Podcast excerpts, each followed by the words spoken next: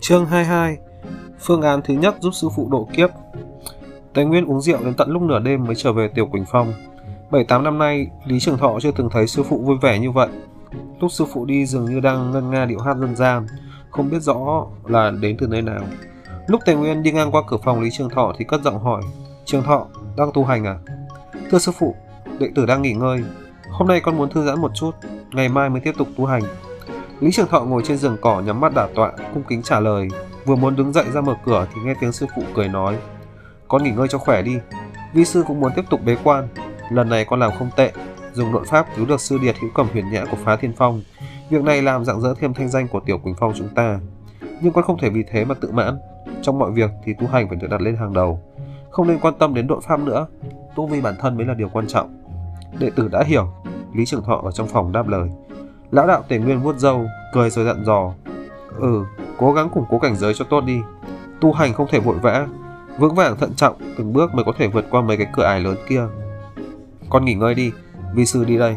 Mấy ngày nay Linh Nga lo cho lắng cho con, có chút tiểu tụy. Ngày mai nhớ an ủi nha đầu này nhiều, nhiều một chút. Dạ, Lý Trường Thọ cao giọng đáp. Tề Nguyên cười cười, tiếp tục ngân nga điệu hát dân gian, cất bước trở về ngôi nhà tranh của mình. Sau đó mở ra mấy đạo trận pháp xung quanh, Bế quan tu hành ai mà không muốn yên lặng một chút, nên các loại trận pháp dùng để cách âm và cảnh giới đương nhiên không thể thiếu. Lý Trường Thọ nhìn những hộp ngọc xung quanh túi chữ vật pháp khí, nhẹ nhàng thở ra một hơi, chuẩn bị thêm một chút thời gian, xây xong đan phòng theo ý định của mình là có thể lập tức khai lò luyện chế ra dung tiên đan. Chỉ cần luyện chế thành công dung tiên đan, để cho sư phụ dùng khi độ kiếp, thì khi đối mặt thiên kiếp có thể đạt tới chín thành sống sót. Thành tiên thì phải trải qua thiên kiếp, bất kỳ sinh linh nào muốn trường sinh đều phải trải qua vào đối mặt với nó. Thiên lôi vừa rơi xuống, sinh tử không ai biết.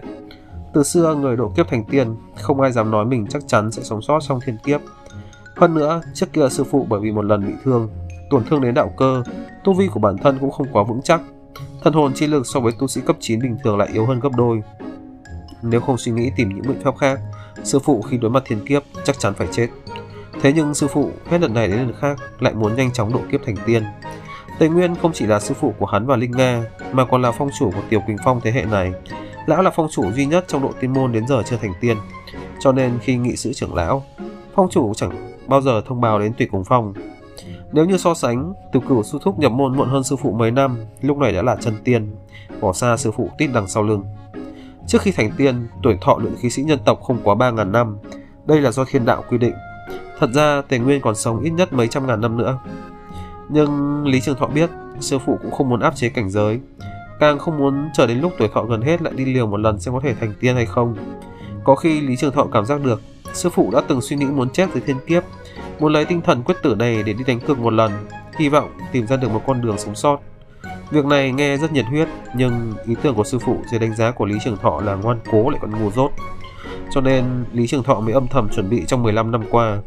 Vì thế hắn mấy lần đầu vi phạm quy tắc của mình, rời nơi trú ẩn của Sơn Môn, đi Bắc Câu Lô Châu. Ở đây hắn phết hệ tiên giải thảo, lại mạo hiểm suy nghĩ tính kế tam tình Bích Babasa và đám người Vũ Văn Lăng. Lý Trường Thọ chuẩn bị phương án thứ nhất trợ giúp sư phụ độ kiếp, chính là dùng tiên giải thảo luyện chế ra dung tiên đan. Sư phụ khi độ kiếp chỉ cần chịu được đạo thiên kiếp thứ nhất, tự bản thân sinh ra luồng tiên khí đầu tiên, lúc đó lão có thể lập tức sử dụng dung tiên đan, nhờ đó giả chết và mở ra con đường binh giải, tránh thoát đợt thiên kiếp tiếp theo. Tiên nhân nếu như độ kiếp thất bại, sau khi binh giải có thể hóa thành trọc tiên.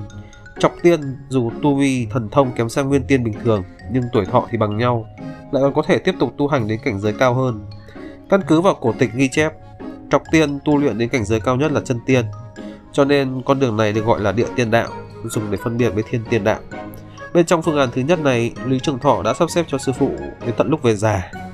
Sư phụ hóa thân địa tiên tích lũy tu vi mấy trăm năm, rồi mới tiếp tục đi bước tiếp theo.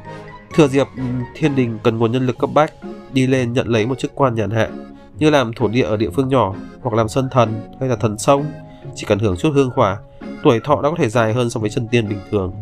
Nếu sư phụ lại đạt được chút thành tích, được thiên đình ghi công, thì có khả năng sống lâu hơn so với thiên tiên. Đã để sư phụ đi thiên đình kết giao hảo hữu, đến khi hắn và sư muội chuẩn bị đầy đủ cũng có thể lên thiên đình nhận được một chức quan nhàn hạ. Tương lai sau này, Bọn họ từ cơ cấu quản lý bên trong nhận lấy một tờ lý lịch nguyên lão, sau đó thì an tâm về hưu. Quy hoạch thật là hoàn mỹ. Đan này luyện chế cũng không quá khó. Nếu có thể mời từ cửu sư thúc, một vị chân tiên đi hỗ trợ, lại chuẩn bị thêm mấy phần nguyên liệu là sẽ luyện chế thành công.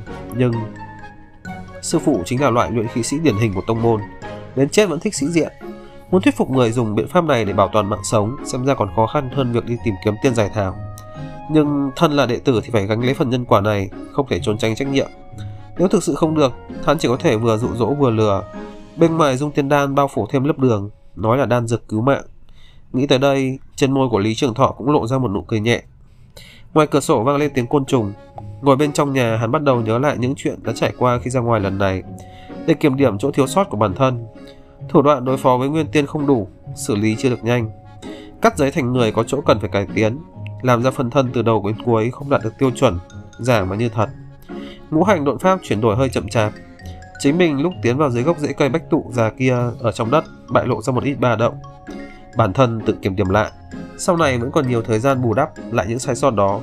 Dù sao hắn cũng không nhất định phải ra ngoài, ở trong núi ngoan ngoãn tu hành là tốt nhất. Liên quan tới thiên kiếp của bản thân, hắn ngược lại không chút sốt ruột. Nếu như không nắm chắc 99%, tuyệt đối sẽ không đi tới một bước này. 0,1% còn lại, thiên đạo có thể sẽ động kinh. Đồng Tường gỗ của nhà tranh bị cục đá đập trúng. Lý Trường Thọ bấm ngón tay suy tính, không ngờ đã qua giờ dần. Lý Trường Thọ đứng dậy, cất bước ra khỏi nhà tranh, đi về phía căn phòng sát vách nơi sư muội đang ở. Sư muội nhập môn đã 10 năm, dù là dạy học, học bù hay dạy về cách sống thường ngày, phần lớn đều diễn ra ở giờ dần. Đến trước nhà tranh, Lý Trường Thọ nhẹ nhàng gõ cửa, cửa gỗ tự động mở ra một khe hở, hắn lập tức đẩy cửa đi vào. Màn che màu hồng hiện ra trước mặt, Tấm thảm dưới chân cũng đổi thành một màu hồng cùng loại. Đằng sau tấm bình phong hơi mờ là bóng hình quen thuộc xinh đẹp đang nằm nghiêng trên giường. Mặt thì quay vào bên trong, váy mỏng trên người có một ít cảnh đẹp như ẩn như hiện. Đặc biệt nhất là cảnh tượng bông lung làm tâm thần người ta không yên nhưng lại không chút dung tục. Nhưng hai mắt của Lý Trường Thọ chưa từng liếc nhìn dù chỉ một lần. Ngồi ở cái ghế đặt giữa phòng, lạnh nhạt nói: "Đừng giả bộ ngủ nữa. Ngủ tư thế huyền hòa như vậy không giống kiểu nguội khi ngủ." Lập tức đằng sau tấm bình phong truyền tới một tiếng làm nũng. Sư huynh, người ta vừa rồi học pha chế nhuyễn tiên tán. Hiện tại cả người đều mỏi mệt, đầu có chút mê muội, không thể làm được chuyện gì nữa. Thân thể cũng chẳng còn một chút sức lực. Lý Trường Thọ gật đầu, giả bộ đứng dậy. Vậy ngày mai chúng ta sẽ bàn bạc. Dù sao thì cũng không phải chuyện gì lớn. Đợi đã. Đinh Nga trong nháy mắt thay đổi, mang theo chút bất mãn phản nàn. Ngồi xuống, muội sẽ ra ngay. Hôm nay Huỳnh nhất định phải giải thích rõ ràng vì sao trở về muộn như vậy. Lập tức một trận sột soạt vang lên, Lam Linh Nga nhanh chóng đổi lại váy dài từ bình phong đi ra, ngồi ở cạnh bên, thở phì phò trừng mắt nhìn Lý Trường Thọ. Hắn đành cười một tiếng nói, đúng là ta đã gặp một số chuyện ngoài ý muốn. Nguyên Thanh của Phá Thiên Phong muội có biết không? Ừ, Linh Nga nhấp nháy đôi mắt, là đệ tử Phá Thiên Phong ngày đó cùng sư huynh đi bắt Châu. Tu Vi đứng thẳng thứ hai của thế hệ chúng ta, nghe nói rất là ôn nhu. Nhớ kỹ, nam nhân ôn nhu vĩnh viễn chỉ là bề ngoài. Lần này gã định mưu đồ với hữu cầm huyền nhã, kết quả là bị nàng giết chết. Lý Trường Thọ lắc đầu, sắp xếp lại những hình ảnh mình thấy được trong trí nhớ của tàn hồn kia. Gã tự cho mình là thông minh, nhưng thật ra vì chuyện nhỏ mà làm hư mất chuyện lớn. Từ bỏ thân phận đệ tử đồ tiên môn của bản thân, quan tâm đến vương quyền như mây khói ở thế tục. Đinh ca nâng cằm lên, thân thể tựa trên bàn vuông nhỏ giọng hỏi. Sư huynh, rốt cuộc đã xảy ra chuyện gì? Lý Trường Thọ chậm rãi nói. Hữu cầm huyền nhã là lục công chúa của một quốc gia thế tục ở Nam Châu, còn Nguyên Thanh lại không phải là con trai trưởng trong một nhà quyền quý, được gọi là quý công tứ công tử. Mẫu thân của Nguyên Thanh chắc là vợ lẽ của nhà quyền quý này, nhưng bà ta cũng không tầm thường. Bản thân là tiểu thư của một nhà quyền quý khác, tự mình có chút thế lực. Sau đó những người này để, để mắt tới lục công chúa, người được mang đến độ tiên môn tu hành. Nguyên Thanh chỉ cần cưới được lục công chúa thì sẽ trở thành phò mã của quốc gia này. Sau đó ở trong gia tộc của mình thu được quyền lực càng ngày càng nhiều, từ đó mưu đồ hoàng tộc. Cho nên bọn họ dùng hết mọi biện pháp để Nguyên Thanh được gia nhập độ tiên môn. Nguyên Thanh mặc dù không thua kém ai, nhưng 60 năm cũng không thể ôm được mỹ nhân về. Nhóm người sau lưng gã lo ngại tình cảnh này, rốt cuộc không đợi được nữa, định bí quá hóa liều. Lý Trường Thọ kể sơ lược chuyện đã xảy ra cho sư muội nghe. Kết quả hiện tại, những người này ăn trộm gà không được còn mất nắm thóc. Hai gia tộc đều bị liên lụy, xem ra bị vua của nước họ nhổ tận gốc để làm dịu cơn giận của đội tiên môn. Nhìn khuôn mặt nhỏ nhắn của Linh Nga lộ vẻ suy tư, Lý Trường Thọ ấm giọng hỏi, Tiểu Nga, từ chuyện xưa này muội học được những gì? Uhm, Linh Nga đắn đo một chút, sau đó nói một cách quả quyết. Nữ tử tuyệt đối không được làm thiếp, không thì khi tranh giành quyền lực trong nhà sẽ rất mệt mỏi. Lý Hiển Thọ không chịu được một tay nâng chán, còn gì nữa không? Tây Nguyên Thanh lại sắp xếp bố cục quá thiếu sót. Hơn nữa nhánh thế lực kia của nhà quyền quý này đánh giá quá thấp thực lực của đội tiên môn và giá trị đệ tử đối với môn phái. Đinh Nga vô cùng nghiêm túc, phân tích rồi nói. Ta cảm thấy đúng ra nên chèn ép hữu cầm huyền nhã, ẩn nhẫn mấy ngàn năm để tu thành thiên tiên, sau đó âm thầm làm người vị trị vì sau lưng quốc gia này. Tiếp đó cho người vơ vét tài lực của quốc gia để cống nạp lên, gia tăng địa vị và tầm quan trọng của chính mình. Trong thế tục và tiên môn, hai bên cùng phát triển. Muốn dựa vào con rể để làm vua, không khỏi quá mơ mộng hão huyền, nhưng ông vua này có bao giờ thiếu người nối dõi? Lý Trường Thọ không đang. Được rồi, chuyện này xem như ta kể nghe cho vui. Nhà muội cũng là quyền quý thế tục, vốn định nhắc nhở muội một chút, lấy đó mà làm gương. Linh Nga hé miệng cười, sư huynh yên tâm, không có huynh, Linh Nga sẽ không đi đâu. Lý Trường Thọ lắc đầu cười khẽ, lấy túi thuốc ra đi, ta bổ sung cho ngươi, lần này chắc là có chút hao tổn. Trong nháy mắt, Linh Nga trột dạ, chậm rãi ngồi thẳng người, khép lại đôi chân nhỏ trắng. Hai tay nàng đặt trên đầu gối, đôi tròng mắt nhẹ nhàng chớp chớp làm ra vẻ nhu thuận, đáng yêu, ngây thơ. Đan dược và độc phấn của sư huynh lần này ra ngoài sử dụng không có lãng phí bao nhiêu, chỉ là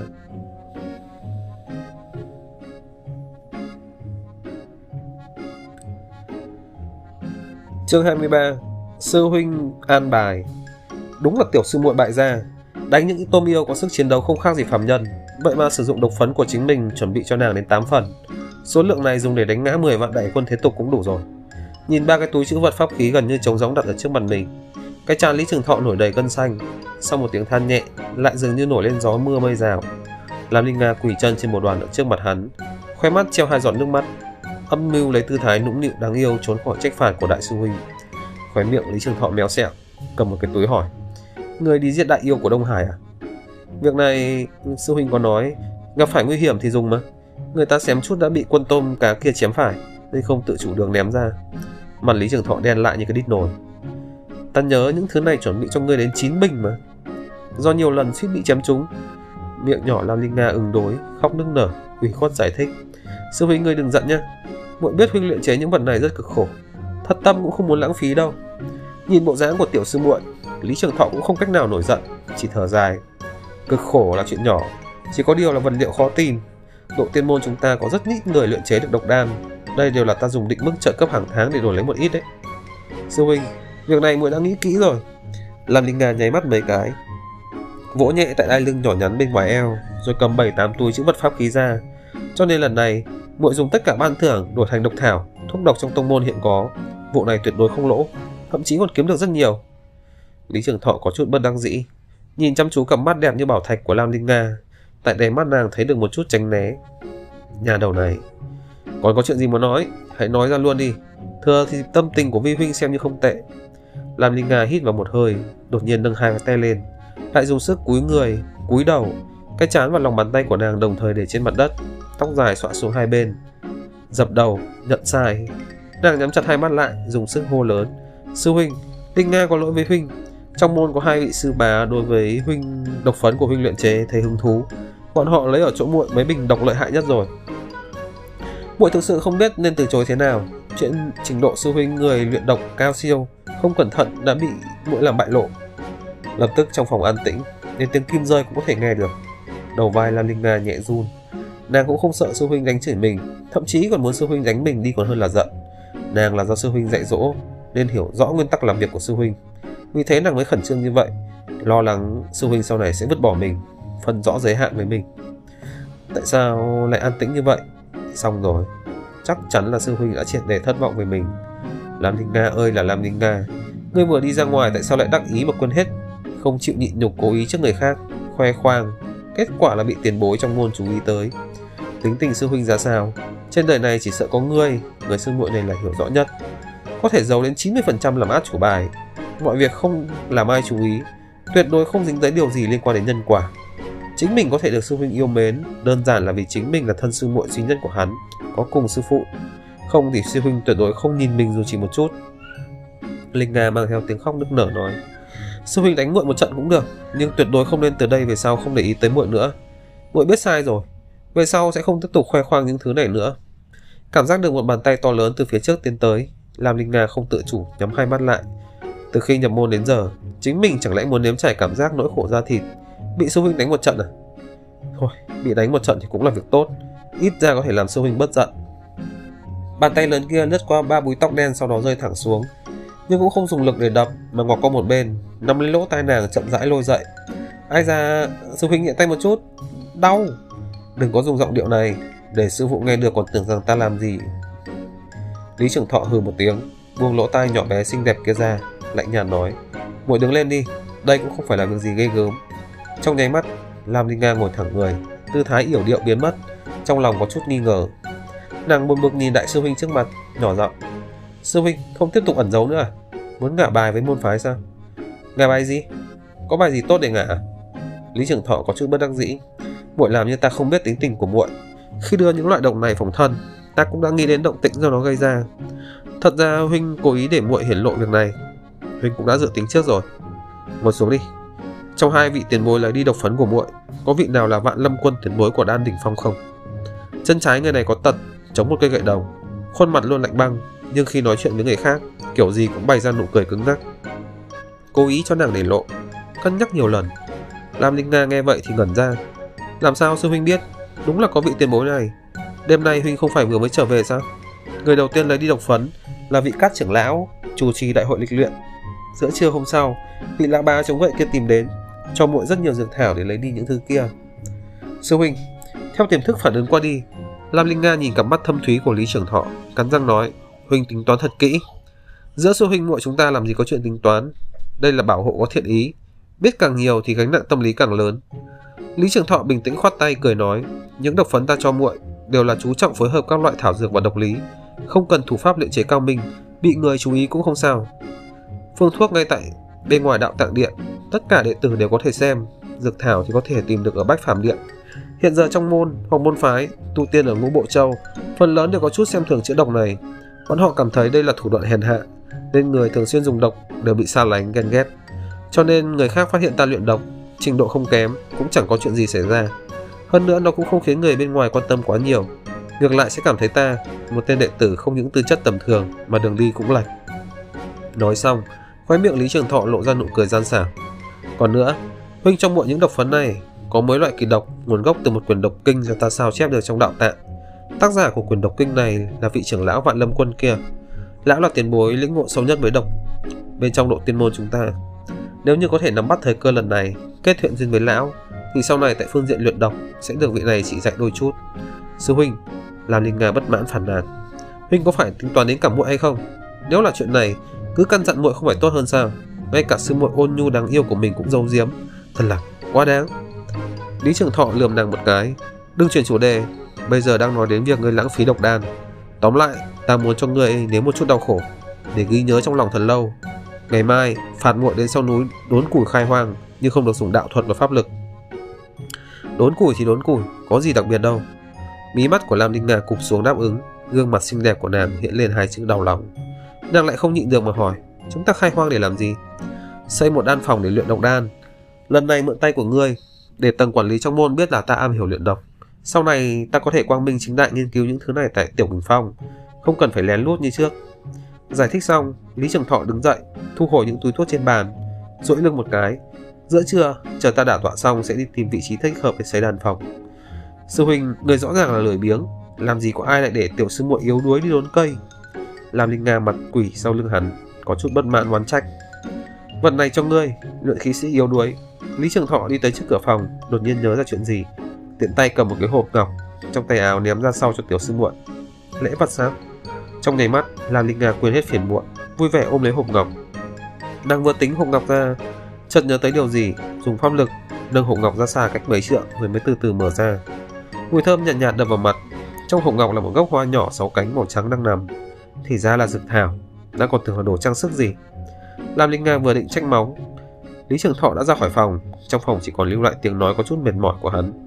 Lần sau trước khi tắm, đặt nó ở trong nước ấm, có thể giúp muội phát triển kinh mạch, loại bỏ độc tố dưỡng nhan, làm làn da càng ngày càng trắng mịn. Ngày mai chúng ta gặp lại.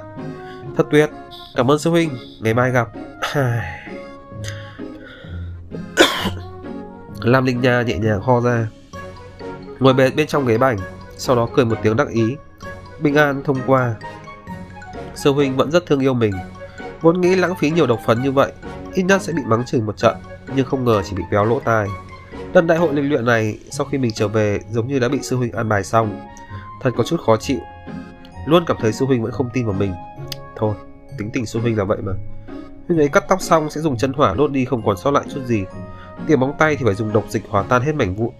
Ngay cả tiểu sư muội cố ý uống say cũng nhẫn tâm dùng khóa tiên cột vào trên giường đắp chăn kín lại. Ây, hình như mình vừa không cẩn thận để lộ điều gì. Khuôn mặt Lam Linh Nga đỏ lên.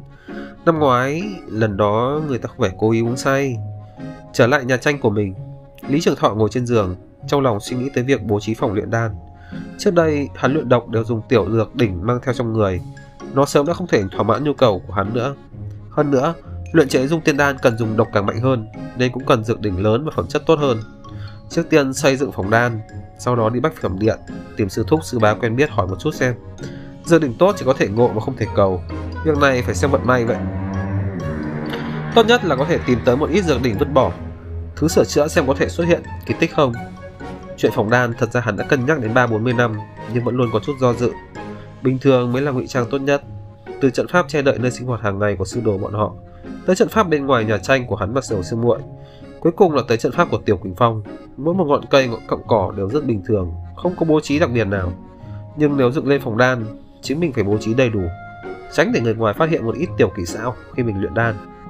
Lý Trường Thọ ngay từ đầu đã hiểu rõ, lúc mình vừa mới tu hành, bất luận chuyện gì ngụy trang quá mức đều không qua được ánh mắt của những vị cao nhân kia, ngược lại sẽ bị họ càng chú ý hơn. Phòng đan không thể cách chỗ ở quá gần, phòng ngừa độc quý ban ra. Lý Trường Thọ thấp giọng thì thầm, lấy chiếc vật pháp khí chuyên dùng đựng sách trong ngực ra, cầm lấy một chồng da dê thật dày. Phía trên vẽ một cái trận pháp và cấu tạo kiến trúc. Mỗi một thứ đều lặp đi lặp lại nhiều lần dấu vết sửa chữa.